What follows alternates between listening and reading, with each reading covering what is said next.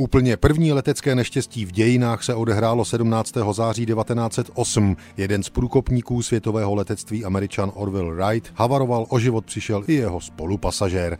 Historicky přelomová letecká katastrofa ale nese datum 7. dubna 1922. Tehdy se nad regionem Picardie v severní Francii srazily hned dva letouny za letu. Jeden stroj Farman F-60 Goliath odstartoval krátce po poledni z pařížského letiště Le Bourget. Cílem byl Londýn, na palubě bylo pět cestujících. Jen krátce předtím vzletlo z londýnského aeroportu v Croydonu letadlo de Havilland DH-18A na cestu do Paříže, na palubě se dvěma lidmi. Zhruba po hodině letu se oba letouny nad severní Francií osudově srážejí, z nebe se začínají snášet trosky, náklad a lidská těla. Je to skutečně historicky první kolize dvou dopravních letadel na světě ve vzduchu. Nikdo pád ze 150 metrové výšky nepřežil.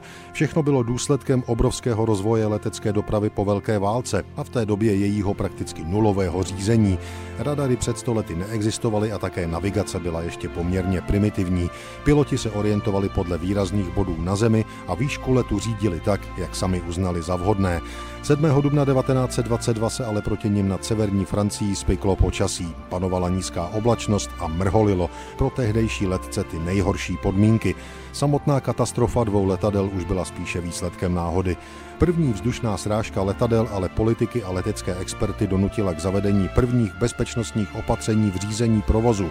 Začal vznikat základ leteckých cest a například zavedení jednotného pravidla pravé ruky při vyhýbání letadel. To už sice při osudné katastrofě ze 7. dubna 1922 existovalo, ale jen na kontinentu. Angličané se až dosud drželi své levé ruky.